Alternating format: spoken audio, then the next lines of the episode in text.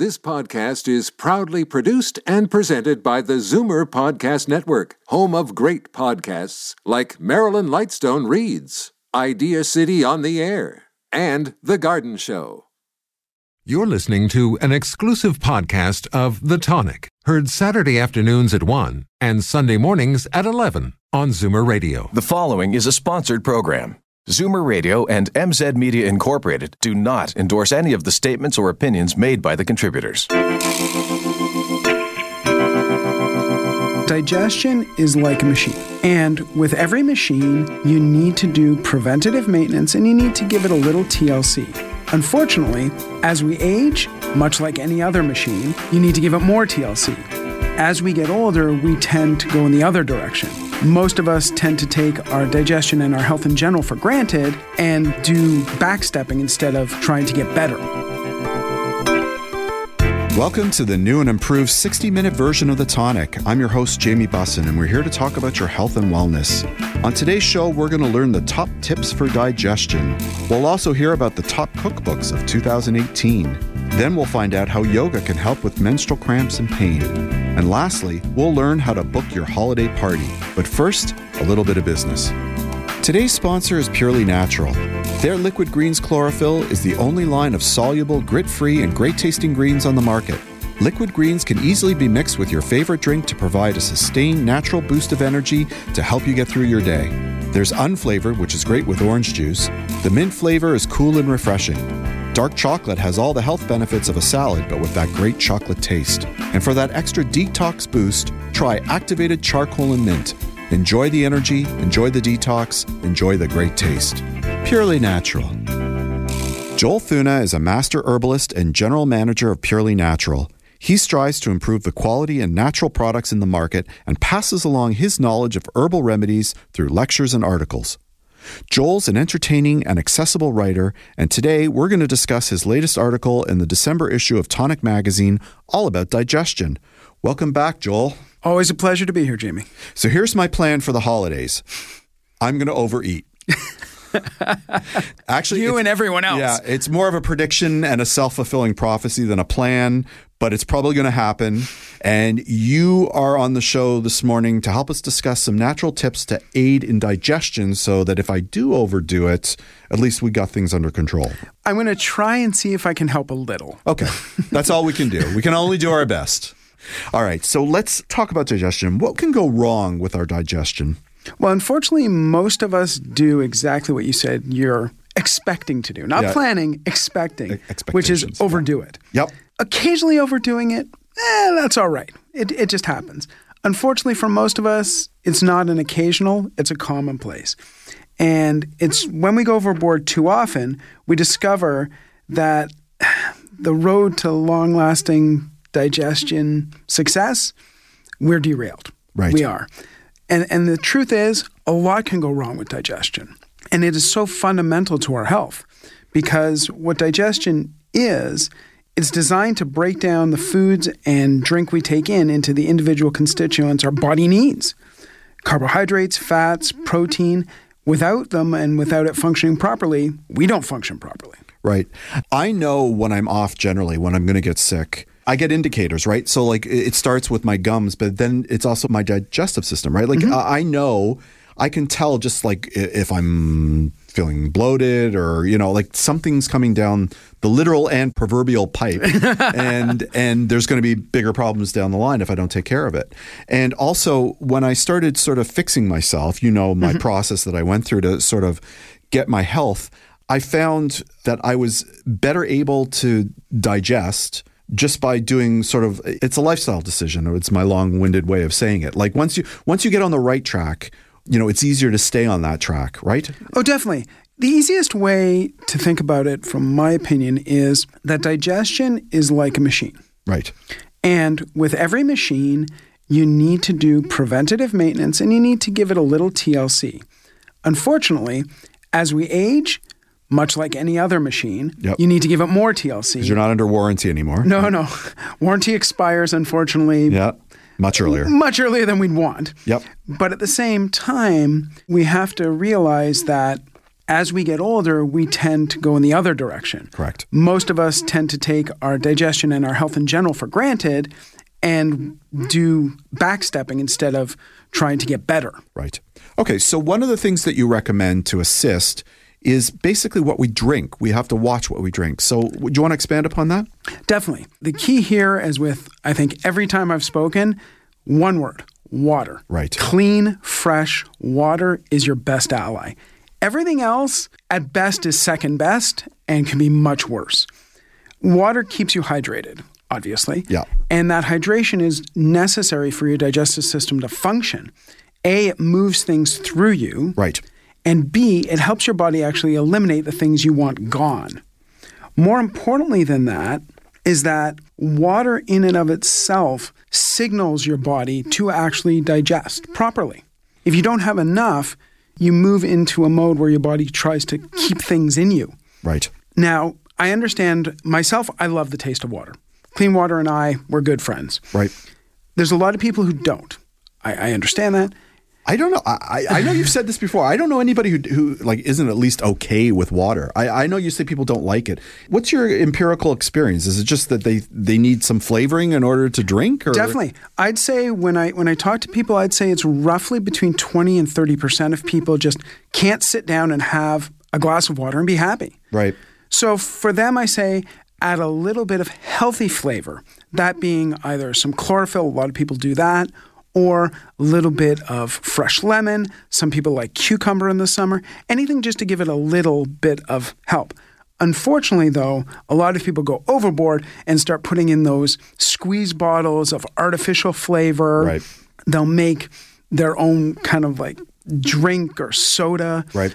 All those take you back a step. You're removing the health benefit of just clean water and adding chemicals that don't help you. So go as easy as you can drink as much clean water as you can. And worst comes to worst, if you have to flavor it, chlorophyll, a little bit of fruit, or even if you want, just make a herbal tea, non caffeinated. Right. And, and I would add this if you feel thirsty, you're already dehydrated. Correct. When you start noticing that your, you know, your mouth is dry or you're feeling fatigued or weak, you're probably not even hungry. You're probably more thirsty than hungry. And that's, uh, I make sure that if I'm feeling tired, if I drink water, try that first and see if that makes a difference to your immediate experience of tiredness. Oh, definitely. They, they also find that a lot of people, if you have just a glass of water or herbal tea by your desk, you drink it, sip it throughout the day, don't chug, just sip it, they tend to eat less, have more energy levels, and have better digestive health. Right. And I'm going to say right now, I know everybody's with the eight glasses or six glasses of water a day. Yeah, fine. If that helps you get through your day, and if, you know, like if you need the regiment of having that much water or that exact amount of water, go for it. I think if you just drank more water and cut out soft drinks, you'd be light years ahead. But that's just. Oh, heck yeah. Soft drinks are not your friend. No. All right. So the other thing that you recommend, which is obvious, but I think we should discuss it because people may not understand it perfectly, is probiotics. Definitely. Now, probiotics, the name a lot of people don't understand and they Right. wonder about.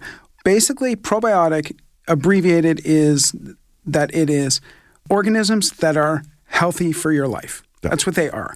And you have to think about it this way there's a constant battle going on inside your digestive tract. It's the battle between pathogenic, which are unhealthy organisms, and probiotics, which are healthy organisms. They help you digest your food. Well, they do much more than that. That's mm-hmm. that's one of their base functions, but they do much more. It's actually the majority of your immune system is also there, Right. and they play a big role in that. So this constant battle is going on, and at stake or what's on the line is your health. So it makes sense to take care of it. Yeah. The more probiotics you have and the more varied number of probiotics you have in you, they crowd out the pathogenic organisms. And as a result, you're healthier. And it's not something whereby you reach a plateau and then you just stop. Because if you do that, the pathogenic will slowly increase and crowd out your probiotics. What you have to do is have a constant influx of them, the probiotics that is, to keep the pathogenic organisms at bay. Okay. So how would you recommend getting probiotics into your system? Well, first, start with healthy diet. Easy thing. Sources of probiotics from your diet: fermented foods, kefir, uh, sauerkraut, even some pickles are that. Kombucha. Kombucha, sorry. Yeah, definitely kombucha is a big one. I don't Yep. know why I didn't think of that immediately. And yogurt. Although I must say, with yogurt, you have to be careful. Often yogurt will have some probiotics by the time it gets to you, but not nearly enough to make it as healthy as the halo it likes to have. Right. There are probiotics that you can take in supplement form too, right? Definitely. I recommend most people take probiotic supplement as well as their healthy food every day. My personal choice, Yep. I go for vegan organic ones, probiotics that is. And the reason I do that is they're the cleanest. okay. I'm a big purveyor of clean. I know that. so, how many millions of organisms? I know that's how they rate them, right? Like it's They do. My personal Yeah. thought is I try and go with between four and six billion Okay. a day. okay. through my supplements because I found from my research that you can go, yeah, there are products out there with 40, 50, 60, 70, even 100 billion. Most of that is fluff. Okay. And when even though we're using the B word with billion, we're just talking about one pill, right? Oh, yeah. You can get most probiotic supplements are one capsule or one tablet a day. That's it. Even though we're talking about billions. Oh, yeah. Right. Oh, yeah, definitely. Okay. How about fat? Is it okay to eat fat? Okay, yes, it's actually necessary. Your body needs fat to survive. Right. Every one of your cells actually has fat in it, and if it doesn't, the cell structure itself will have issues. The problem we have in North America and in all Western society is we don't know what good fat is, and we don't know how much good fat is. Right. The problem is that we just eat way too much of the wrong types. And you have to remember, fats inherently are difficult to digest. Mm-hmm. So if you want to have healthy digestion and healthy, just in general, be healthy, stick to your good fats, which are omega 3s, polyunsaturated, not trans fats, and in moderation. Don't go out and have burger, fries, deep fried this, deep fried that, chips all the time. Yes, like everyone else on the planet, I do occasionally have that. And no one's going to fault you for having it occasionally. But when it's a significant portion of your diet, as it is with many of us in North America, that's when you have problems. Okay. So we know that fiber is, is good for you. What else should we know about fiber specifically? Well, fiber is very misunderstood. Very misunderstood. First thing is, it's not just one entity. There's two distinct types of fiber. Okay. We have soluble mm-hmm. and insoluble. Insoluble, everyone thinks of as being fiber. That's the roughage that scrapes your junk Inners, yeah. and helps you poop. right. But important also is soluble fiber. And what soluble fiber does is it actually soothes and helps your digestive system work without irritating it. It's like a lubricant. Yes, in some ways it is. And there are different grades of fibers, both insoluble and soluble. And the nice thing is your body needs both. So it's not as though you can go out there and have a massive amount of really, really, really, really big roughage and say, okay, I'm great. No, you need to balance them both in your body and you need to have enough. Essentially, you want to aim for, if you're just trying to stay the health level you're at, Yep. around 30 grams a day. Okay. If you want to actually begin to improve your health, you want to hit around 60 grams a day. The unfortunate part is almost no one gets the lower number, the say. 30 grams, Yep. on average a day. Most North Americans struggle to hit 10. And yes, I'm also talking to you vegetarians and vegans. Statistically speaking, you do need to supplement on top of a healthy diet Right. every day. And how would you recommend going about supplementing for fiber? Is it as simple as getting fiber? Yes, there's multiple supplements out there you can get, soluble, insoluble, some of them Right. are combinations. I find personally with myself and most of the people I've interacted with, they get enough insoluble, they just don't get enough soluble. So I recommend for them a pure soluble fiber supplement. The good thing is there's a new generation of soluble fiber supplements. You just take them, they're white powders, you put them even in cold water, stir them, you'll never know they're there. And your company makes one. We make one called Fiberific. Right. Okay. Spice. I'm of two ah. minds on spice, right? Sometimes it helps, sometimes not so much, right? I'm right sitting there beside you. I'm one of those people growing up. I love my spice. I was of the opinion that garlic, onion, oregano, cayenne, the right amount was twice what you thought you needed. Right. However, I've since learned as an adult Yep. that spice does irritate. Mm-hmm. So it's a balancing act. Spices are pound for pound the healthiest pro- the healthiest thing you're ever going to find. They're just jam packed with antioxidants and, and compounds that help you. However, those compounds also can hurt you. So what I recommend people do is they actually moderate. Find out how much they can handle and stick within it. Mm-hmm. And that way you maximize your health benefits while minimizing the issues. And correct me if I'm wrong, but I think as you get older, your tolerance to spice sort of reduces, right? So, you know, something to consider. Maybe back in the day, you could have all the garlic and onions and hot peppers, but maybe not so much as you get older. Well, it's like everything else with your digestive system. As you age, the machine slowly breaks down a little. Okay, we have time to cover one more point, and that is pH levels and acidity, which is a big one in health and wellness. Oh, yeah. Acidity, we are an acid environment, essentially. Everything we do, unless we actively try to avoid it, causes acidity. Here's one where uh, liquids, big thing. Avoid carbonated beverages and avoid anything with caffeine. Both of those increase the acidity and at the same time irritate your digestive system. And are there foods that, or supplements that we can take to balance out the pH? Yes, green supplements do that quite well, but you're not going to tackle that mountain with a little molehill. You actually have to get fairly aggressive at it and on a consistent basis. One of the easiest ones to do is chlorophyll again. Right. And you guys make chlorophyll as well, don't you? We do. We have a chlorophyll line as well. Fantastic. Thank you for coming on the show today. When you come back in the new year, we're going to talk all about the natural treatment of food allergies, right? Oh, yes, a topic near and dear to me. Very interesting to me, too.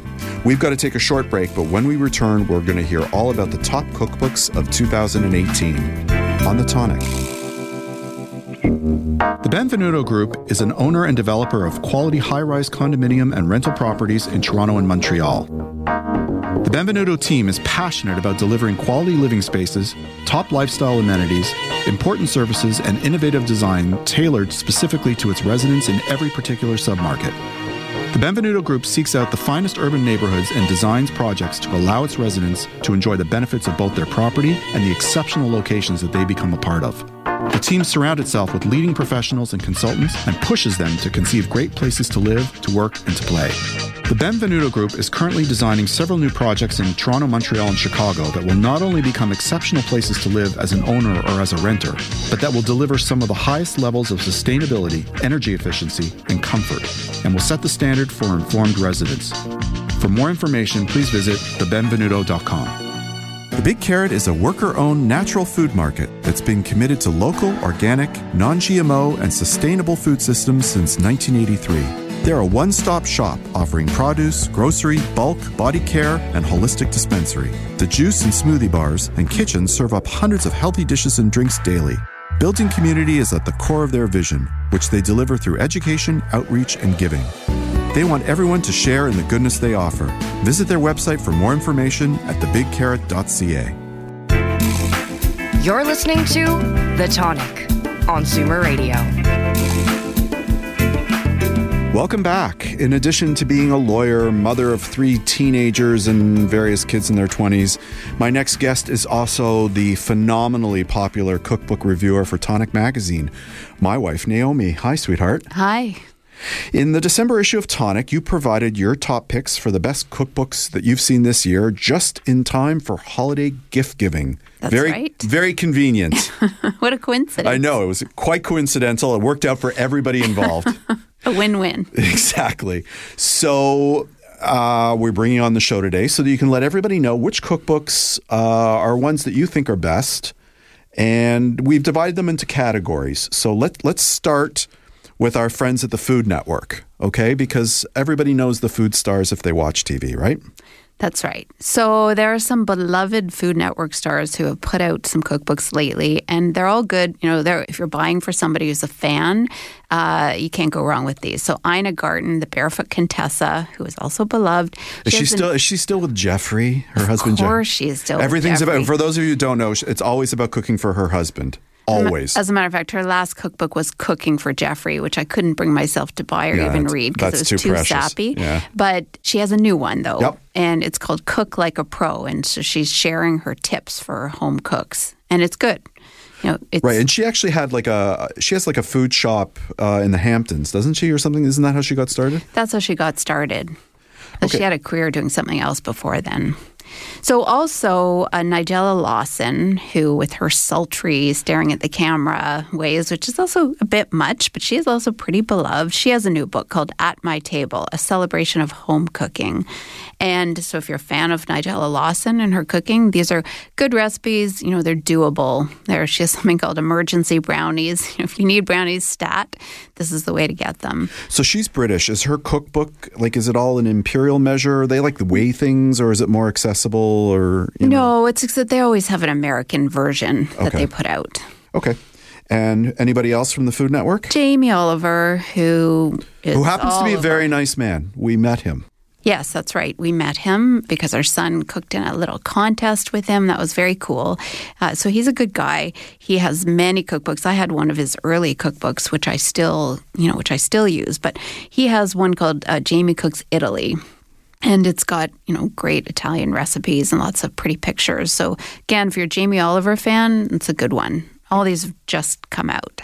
Okay, so if those are the sort of the stars or the food celebrities, but also there, you know, there's food trends out there, and one of the trends that I think you've discussed over the course of the past year is Middle Eastern cooking is is sort of a hot trend in terms of cookbooks, right?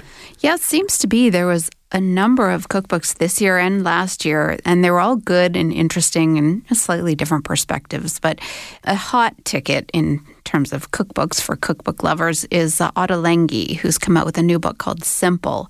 And while his previous books are all have great recipes, delicious. They tend to be pretty involved. So you look at the list of ingredients is very long and there's a lot of steps. And so just the idea of making this when you come home after work is a bit daunting. So this new cookbook called Simple is designed for, you know, recipes are take 30 minutes or less and 10 or fewer ingredients.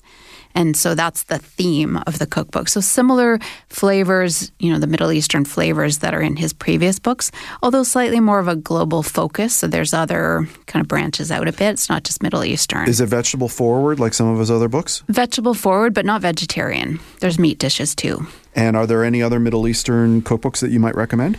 There's a new one called Israeli Soul by the author of the Zahav cookbook, which won an award. I don't know, maybe this one will too. It just came out. And it's, I think it's a bit more accessible than the Zahav cookbook. It's just got different types of recipes. They've got different falafel recipes, different shawarma recipes.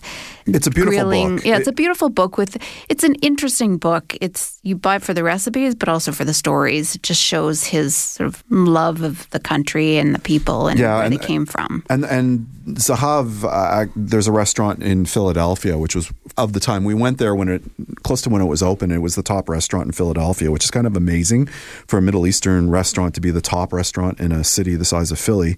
But it really was quite excellent. So I agree with you on that one.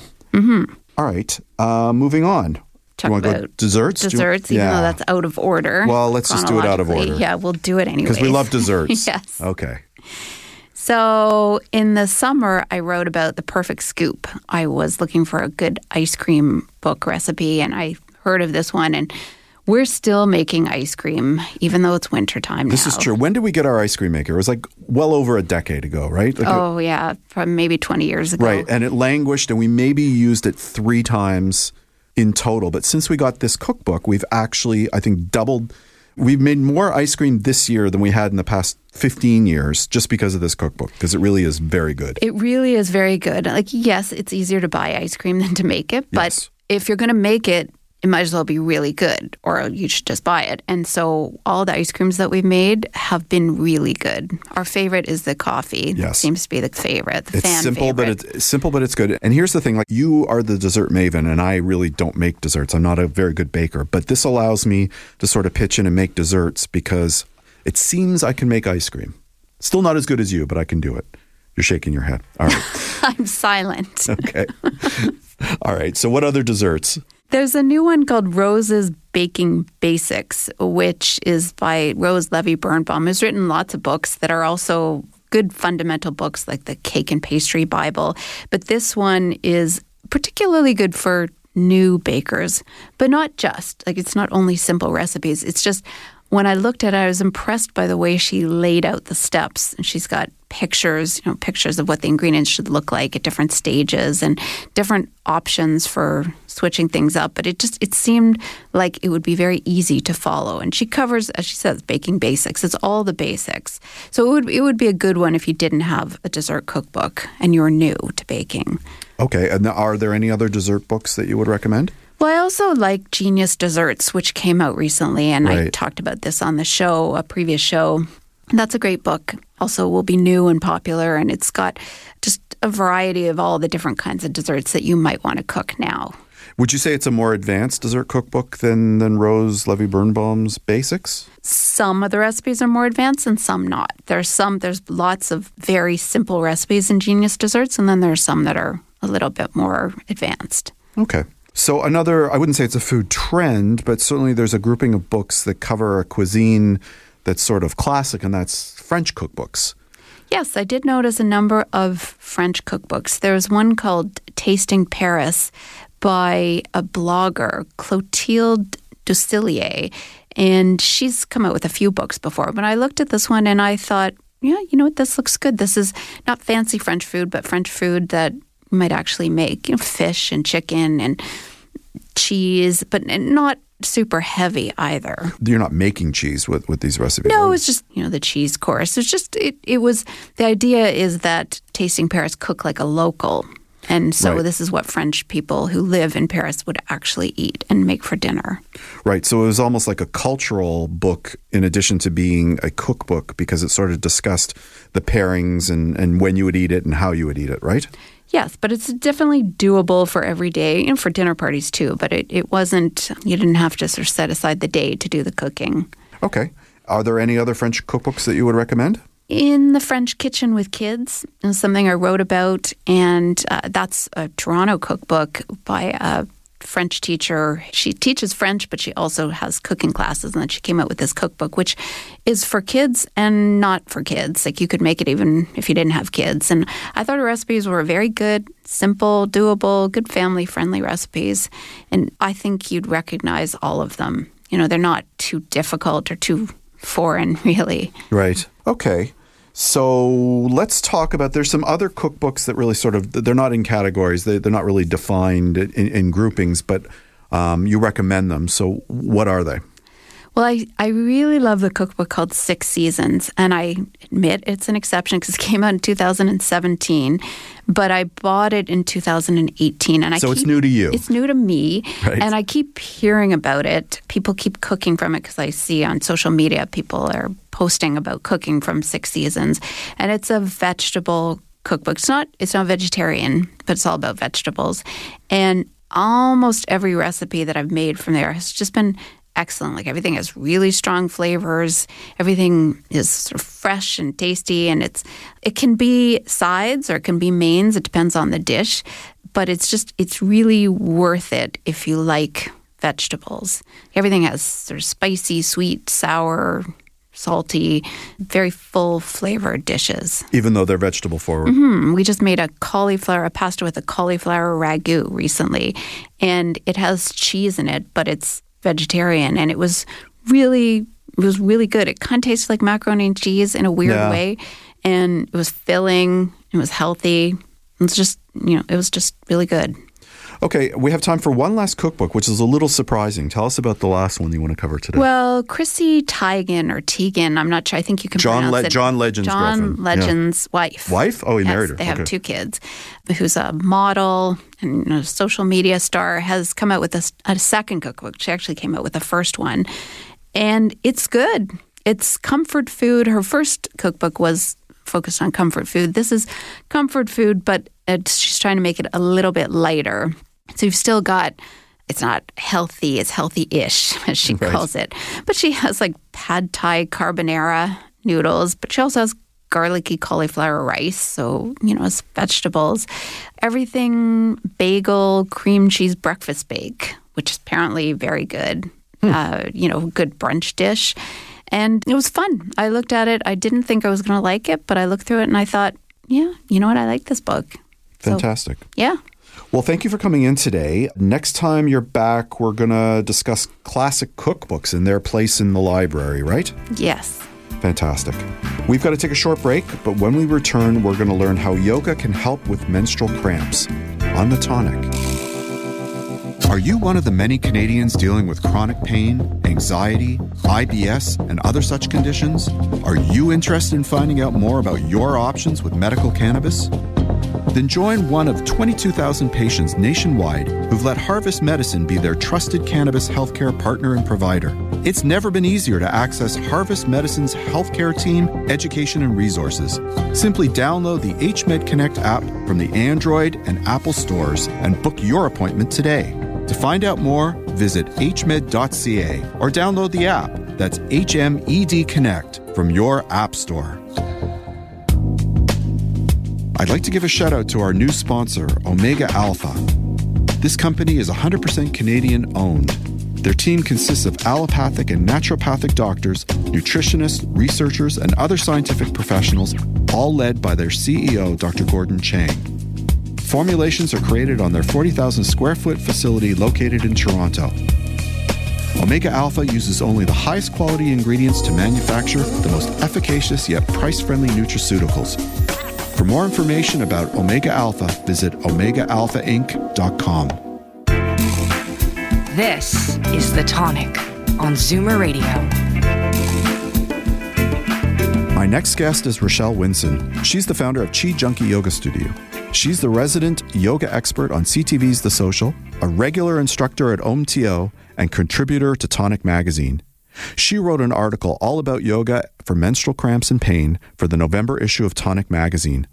Welcome back to the show. Thank you so much. It's always a pleasure to be here. So, obviously, I have no firsthand knowledge about PMS or menstrual cramps or other unwanted symptoms, but I feel qualified to ask some intelligent questions. You, Wonderful. You're ready to roll with me? I'm ready to roll. okay, so what causes menstrual cramping and pain? yeah, so menstrual cramps are usually just a cause of a lack of blood flow to the uterus. And what other symptoms occur when one is suffering from PMS? Oh, PMS can bring all the joys of feeling bloated, a little water retention. It can affect your mood for good, for bad. It can make you a little bit more irritable. Hold on, I have to stop you. For good? Seriously? That has not been my third party experience. Maybe not for the good. I guess I'm just trying to put a positive spin on something that's sometimes not so welcome. Yeah, I don't know. I, sorry, I had to cut you off there. What little I know, and it's very little, is that it is not it is not a power for Fair goodness. Sorry. enough. Fair enough. Fair enough. All right, let's move on. Sorry, I digress. What are the other symptoms? Um, fatigue and cravings. okay. So, how does yoga primarily help with this? So yoga really helps to reduce the menstrual cramping and a lot of the other unwanted symptoms, um, mainly because the movement will really help to increase circulation and blood flow to the uterus. We kind of tend to want to curl up into the fetal position and stay on the couch and Netflix and eat all of our favorite foods, but that will only exacerbate your symptoms the movement really, really helps. And yoga can also be kind of a way of the body being a natural painkiller. So it releases endorphins. Which can also help to elevate your mood. And these hormones really help to reduce the pain, the bloating, and uh, the more consistently you move, and this can be gentle movement, it doesn't have to be anything intense, this can also boost your metabolism so you reduce those cravings.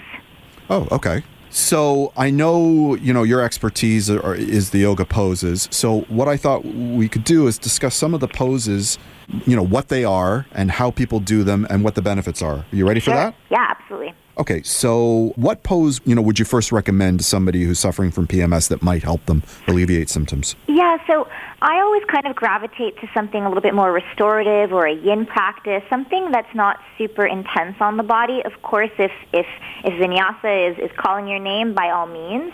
But I really love heart opening poses during this time. The heart opening poses like my favorite, which is Supta Baddha Konasana, or in layman's terms, reclining bound angle pose. This is really nice. You're laying on your back. You can use lots of props to support this. It allows a little bit of an opening of the chest, so hence heart opener. Mm-hmm. And this helps to alleviate, you know, the anxiety, any stress, and the fatigue associated with PMS. It also helps to stretch and open the groin and the abdomen in a really gentle way, which is great to reduce and, and help with the menstrual cramps or any low back pain, which some women get. And it's really, really a nice pose to really just kind of put you in a state of calm and just really relax the nervous system. So, so what does it look like? What can you So describe? you're laying on your back. I mm-hmm. usually like to put a bolster. yeah, I was going to say there, you're, you're kind of lying on a bolster, so the blood flow is, is heading downwards, right? Yeah, so your head is on the bolster and the bolster is in line with your spine. And then the soles of the feet can be touching and the knees fall open. So think of the legs as like a diamond shape. Right. And if you have tight hip flexors, you can either put a second bolster under the legs, under the knees for support, or two blocks or two rolled up blankets just to kind of give it some cushion. And then you can cover yourself with a blanket, maybe put an eye pillow on, and just let yourself relax fully into it. Full disclosure, I, I did this pose repeatedly when I was taking some yin yoga class, Yeah. classes, and I would fall asleep. Mm-hmm. Which you know, it could be a good thing. I don't know. If you if you're okay with falling asleep in yoga class, this is the pose for you. There's nothing wrong with falling asleep in a yoga class. It's okay. it's usually a sign that your body is very tired and allow yourself to, to kind of accept that and, and take the rest when you can get the rest, right? Right. You just don't want to fall asleep in a CrossFit class. That's that's probably not a I good I think sign. that would be physically impossible. You're right. Are there other heart opening poses that you recommend, or is that really the key one? I mean, that's a really beautiful one. Yes, there's so many different heart opening poses that range from kind of this being the more restorative of them all to Right. something like camel pose, which is a form of a back bend, which is also a big, deep heart opener. So, Right. yeah, and it just you have to listen to your body during this time, what you need more of. Would you recommend Cobra? Would that work? Or Cobra could be great. Yeah, 100%. okay, and upward dog, I guess, right? Sure, absolutely. Okay, and other than heart opening poses, what other types of poses might you recommend? Yeah, hip opening poses, so helpful. Mm-hmm. Hip opening poses, you know, if you go into kind of malasana, that's nice big squat and just let yourself kind of sit in there, helps to open the pelvis. That's a really, really nice one. Things like bound angle pose, so much like Supta Baddha Konasana, this one we're actually upright or forward folded over the diamond shaped legs. That's a really nice hip opener. So you're standing up doing that? You're sitting down, yeah. Ah, so okay. you're you're on your mat, seated, seated, and your soles of the feet are touching. The knees are wide open, and you just either can stay upright and keep a nice long torso, or just let yourself fold forward. Okay, and what else is there? So we talked about malasana, and then also things like if you want to come into like a dragon pose or lizard, things of that. Also very yin-like to help open up the hips. Those are really nice. Okay, what about the pigeon poses, which I dread? Do Mm, those work? pigeon pose, so good. Yes, 100%. Pigeon pose is excellent for this stuff. It can actually really help to reduce like the PMS discomfort and the cramping because it's such a good way to increase circulation to your reproductive system. Pigeon's really good to help regulate blood flow and reduce all that low back pain, and also really good to help open hips and I- so forth. As a spinner pigeon, I dread it because I have Yeah. incredibly tight hips. Yeah. But it's actually a, a great pose. Can you explain what a pigeon pose looks like for Yeah. people who are listening? Yep. And you can modify this for tight hips, and you can modify this if there's any discomfort into the knee. So pigeon, what you're going to do is you're going to, some people like to start it from a downward dog. Mm-hmm. So working with the right side. The right knee will work towards your right wrist. And you're kind of resting right onto that right hip. Mm-hmm. Yeah, so you're starting off sort of like in a push up position and you bring that knee forward. Uh, yeah, or downward dog. Right. It's like the right knee comes forward and it's going to be bent. The foot will be either flexed or pointed depending on how the knee feels. Mm-hmm. And what you want to make sure is once that leg comes down and makes contact with the mat that you don't feel a lot of intense pain or pressure in and around your right knee. Right. So if you do feel a lot of pressure, sit onto the right hip. So mm-hmm. bring your right side of your bum down into the mat and then bend the back knee. So essentially what you've got going on is two 90 degree angles with your legs. And then you can let your torso fold over the right leg according to comfort. You can also bring the floor to you, putting a bolster under your forearms, blocks, what have you. If that is not working for the body, then you would come on your back and take a figure four shape. A little bit different, but will still kind of help you get that nice opening into the hips and the right glute piriformis area. Right. And I think in your article you also mentioned the locust pose. Yeah, so the locust pose is really nice. It massages the abdomen and your reproductive organs, which is really helpful for cramping. Again, getting that circulation and movement through there. The other really nice thing that we haven't talked about is digestion. Digestion tends to slow down, and this pose actually really helps to improve digestion during this time and help to relieve or reduce a little bit of the bloating that might be associated. And what does locust look like? Yeah, so you're going to be laying onto your belly. And so again, it's kind of that abdominal massage because you're on your belly. And then there's a few options here. You can bring your hands behind the back interlaced and just allow the chest to lift and open. Mm-hmm. You can also incorporate the legs and lift the legs up off of the mat whatever feels comfortable for the body, right? It's not about kind of pushing and being super intense during this time. It's really about just like nurturing the body.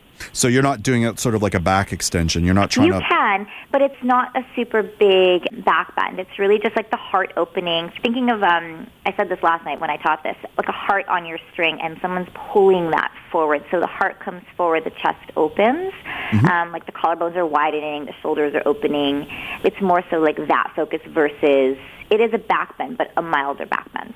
Okay. Yeah. So those are the things that we should do if we have PMS and, and we're, we're considering a yoga practice. Mm-hmm. But are there any poses that you know you might not want to do, you might want to avoid if you're having those troubles? Yeah, for sure. So a lot of the big inversions we want to avoid. So a couple things like during the time of PMS, our joints get a little bit softer and more tender, a little bit more swollen. So we want to make sure that we're not kind of overdoing it during this time. Again, it's moving more to the nourishing, restorative yin, the healing, the healing practice versus the go, go, go, push harder.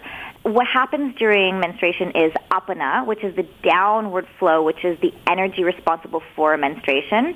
When we flip the body upside down, headstand, handstand, what have you, we're reversing that flow, right? So mm-hmm. instead of the downward flow, it's going up which can disturb the natural kind of cycle of menstruation. So we, we want to kind of avoid that. Also things like, you know, these intense practices where we have to use a lot of our core energy and, and lift the pelvic floor, that intensity in that area can also kind of affect the natural flow of the menstruation. So we want to just be mindful of, of those intense practices. Right. And so you might want to avoid classes that combine other other modalities like HIIT yoga maybe not is not a great choice, right? Yeah, and like of course like everything, right? We're all built differently and so what what we gravitate and what we can tolerate is different. So you all know your body's best, so listen to that. If you're feeling tired, restorative, yin, lean into that. If you feel you've got great energy and this is not affecting you as much, go and do your vinyasa practice, but avoid the inversions.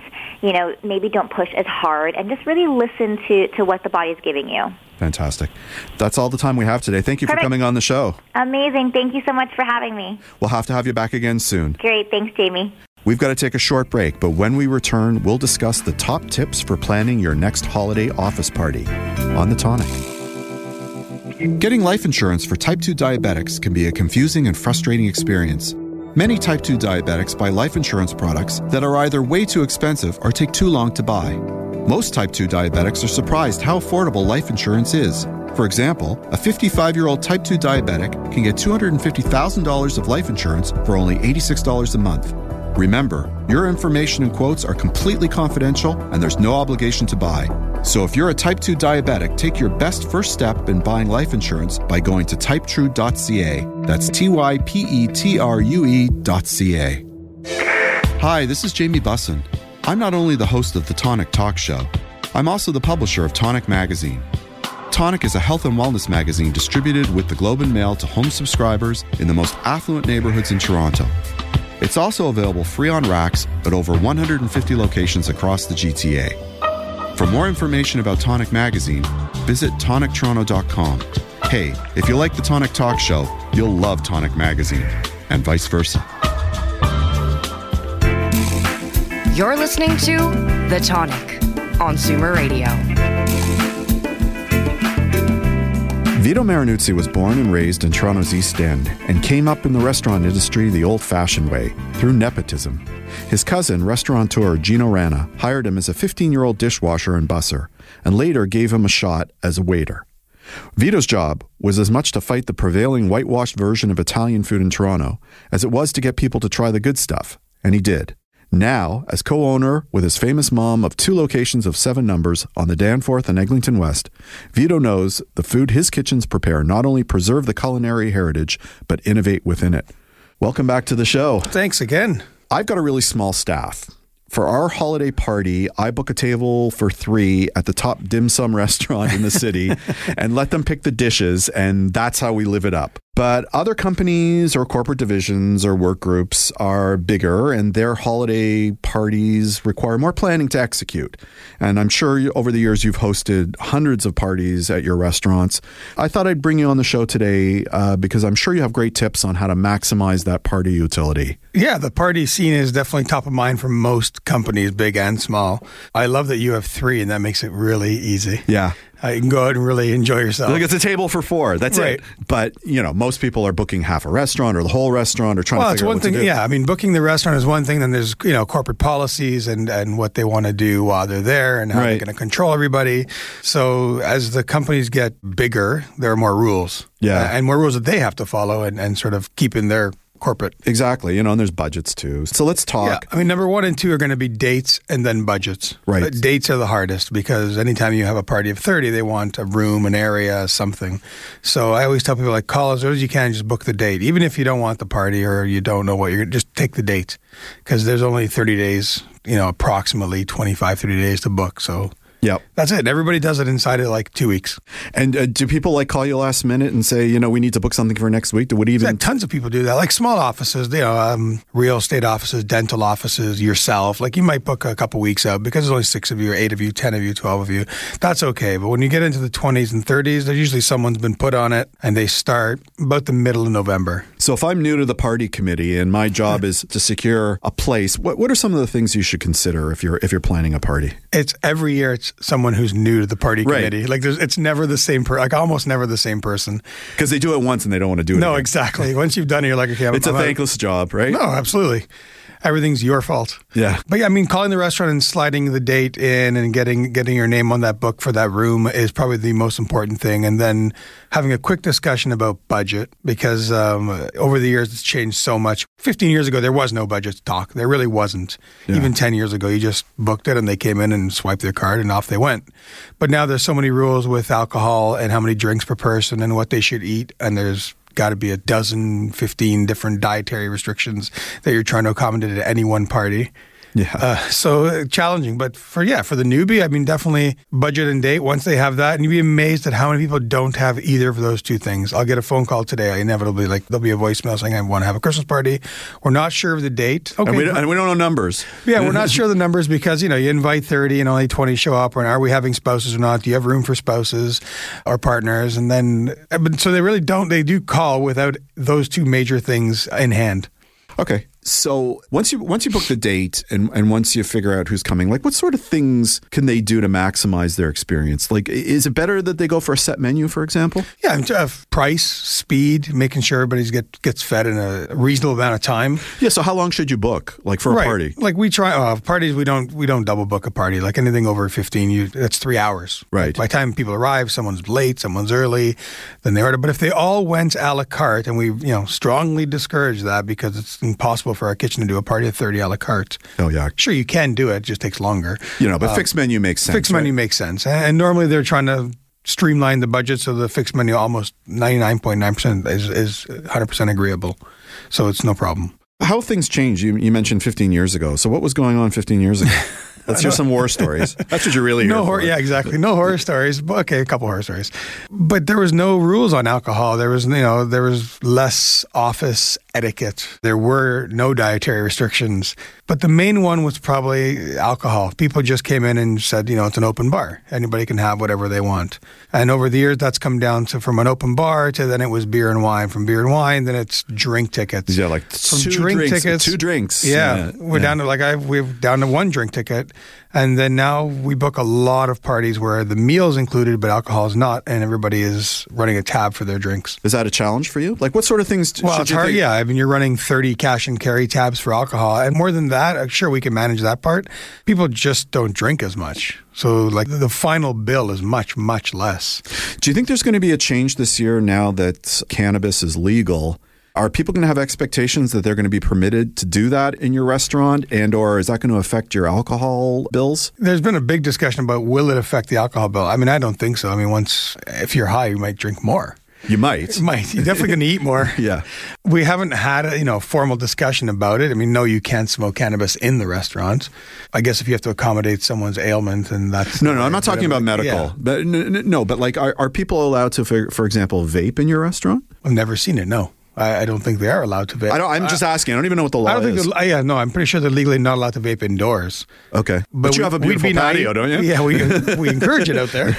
Uh, you'd be naive to think they're not smoking cannabis or other drugs during their Christmas party. That's Right. That's, that's the thing that no one ever talks about is what's consumed other than dinner and alcohol at a Christmas party. Well, you know, I think the Me Too movement, I think one of the spin off effects is people are sort of making sure they're not getting too far out of hand in the work context because they don't want to be in a situation where, you know, something happens and then, you Well, know, yeah. the, you know I, I used to be a lawyer and there used to be notorious parties for the law firms, you know. Famous. Yeah. Like, I mean, unbelievable.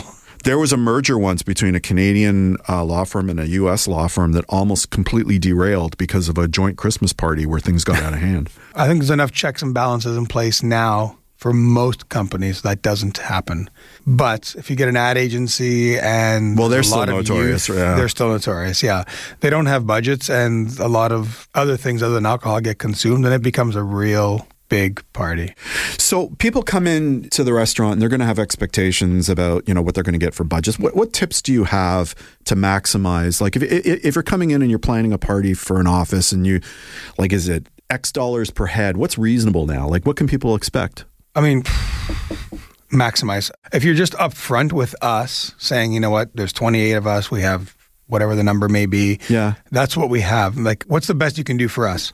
So some companies really want to make sure that everybody gets, you know, two drinks. Right. But they don't really want to pay all, you know. So maybe you'll cut a course. So that's it's good for me to know that because instead of me trying to feed you a four course dinner, I'll do a three course and get everybody a glass of wine because that's something that doesn't fit in the budget. So if I'm planning a party, should I say to you, let's pick a red, let's pick a white? Is is that a way? To, Yeah, I mean, almost al- almost always they'll pick a red and a white. They'll try something, you know, middle of the road, nothing too crazy, maybe not the house wine. Right. And then lately, it's been a lot of just wine. Like they don't no cocktail. Right. there- You know, there's like this misconception maybe that cocktail has more alcohol in it, and so people will get drunker faster. Well, it's probably easier for you to uncork a bottle and just pour, right? Yeah, beer and wine's always going to be the, the easiest for us to serve for Right. sure. Are people uh, gravitating towards vegetarian menus? Huh. Yeah. Like, I presume you have to have an alternative, right? There's always going to be a certain With percentage. of- Italian food, it's easy because I would say 60% of our menu is already vegetarian. I mean, remove any cheeses and they're probably all vegan. Right. So that's fine Yeah, but why would you remove the cheese? You know. because they have to. Yeah. It's when you get specific diet requests. Like we had uh, like a specific, like, you know, we have uh, 22 people, but nine of them are keto. Right. Can you accommodate keto? You know, and there I am Googling keto, which really is nothing. Just don't eat any carbs. Yeah. It's all. It's very meat That's a very heavy. specific thing to be asking a restaurant, I would think. Well, you know? also, be, I would imagine it becomes expensive. It's cheaper to serve pasta For and sure. pizza, and then you know if everybody's getting a meat or fish portion, that that can Yeah, we pretty- tailored their like their main courses didn't have any carbs or starches and weren't sifted in flour. Like we did that for them because we can do that. But I thought like that's that's a very specific request. Are the requests getting stranger, or have what's historically like what's the strangest thing you've had to deal with? I don't think they're getting stranger. They're just more. There's no party that doesn't have at least two or three separate dietary restrictions, whether they be vegan or keto or paleo. It's across the board. You just hear of it more frequently. But they're not getting any crazier, not yet, anyway. Okay, what other considerations are there that you know people should think about, even if they're bringing their party to another location? Like you know, so I know that um, you know some companies will do like a Secret Santa or holiday gift exchange, and like, is there any sort of limitations on what people can do at a restaurant as opposed to a different type of venue? If they have a room, then I mean, like we have a, a photo booth and a DJ for one party because they have the whole back room. So they're entertaining themselves and making sure that the staff is entertained, which was pretty cool. Because some parties go, they just fall flat. They come in, they eat, And then a lot it. of thank yous, and they're out of there. Right, but you know, if you're bringing, I used to DJ back in the day. Not every space can accommodate a No. DJ, right? Like, I would suggest that it's in their interest if they're doing something like that that they, you got to check it with the venue first. Yeah, to I mean, sure that's again, that's be upfront with us. Like, just tell you us. You don't want to blow blow the fuse box. No, we're right? we're gonna do karaoke tonight, or can you accommodate a DJ, or we're gonna have a photo booth in the back corner. Do you have ten square feet for us? So, like, those are good things. Those are good organizers that give you those things up front. That the budget, the date, and from that point on, everything's pretty easy. Kitchens are now accommodating all the diets, so it's actually not that hard. Okay, so if uh, somebody wanted to reach out to you to book something at your restaurant, Seven Numbers, what's the best way to get in touch with you? Oh, you? I would never self plug my own restaurant. No, I'm I'm I'm putting it out there. The best way is probably to email us. Email info, I-N-F-O, at seven numbers, spelled out, E S-E-V-E-N-N-U-M-B-R-S dot com. Fantastic. Thanks for coming on the show today. Anything in particular you want to talk about next month for January? The horror stories from the Christmas parties. Yeah. Okay, you're going to be back and tell us who got out of hand. Fantastic. And thank you for listening to The Tonic. You can download this episode as a podcast on zoomerradio.ca and thetonic.ca. For articles written by Joel Thuna, Naomi Bussin, and Rochelle Winsor, be sure to pick up your copy of Tonic Magazine. Tonic's available free on racks at over 200 locations across the GTA and delivered with the Globe and Mail to home subscribers in 11 choice neighborhoods in Toronto. Or you can visit our website at tonictoronto.com. If you're interested in providing feedback or coming on the show, you can email me at jamie at tonictoronto.com. Please join us next week on The Tonic when we'll discuss men's health issues, why it's okay to indulge over the holidays, lifestyle hints for improving mood, and vertical farming. Until then, this is Jamie Bussin wishing you a healthy and happy week. This podcast is proudly produced and presented by the Zoomer Podcast Network, home of great podcasts like Marilyn Lightstone Reads, Idea City on the Air, and The Garden Show.